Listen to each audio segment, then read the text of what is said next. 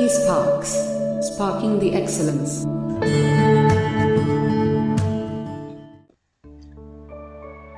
The annexation of the Punjab. The loose confederation of the Sikhs of Punjab was unified into a compact, powerful unit by Ranjit Singh.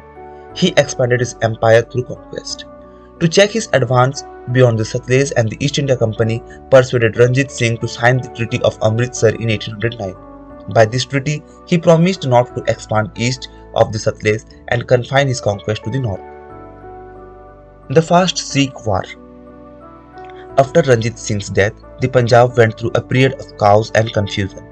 Taking advantage of political instability in the area, the Khalsa army had become very powerful.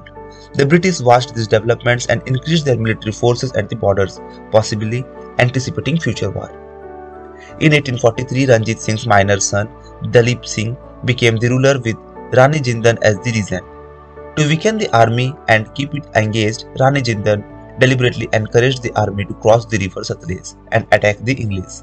In December 1845, the Sikh army crossed the Satluj and invaded the company's territories. This led to the First Anglo-Sikh War from 1845 to 1846. The patriotic Sikh soldiers fought very bravely, but they were completely defeated. The British army occupied Lahore. By the Treaty of Lahore 1846, the Sikhs ceded the Jalandhar Doab, Kashmir and its dependencies to the English. A British resident and a powerful British force were posted in Lahore. Kashmir was sold to Gulab Singh, a Dogra chief. By a supplementary treaty, it was decided that the Sikh state was to be ruled by a council under the control of British resident. Rani Jindan was removed from her post. The Second Sikh War British control over the Punjab aroused a lot of resentment among the Sikhs. In 1848, a number of revolts against the British broke out in Punjab. The Governor General Lord Dalhousie declared war.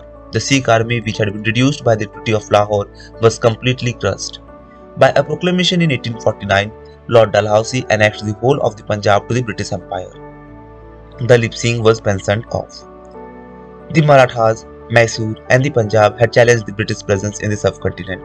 Each of them had been subjugated. With the annexation of the Punjab, the British conquest of India was almost complete. Only a few small states retained their independence or were turned into subsidiary allies.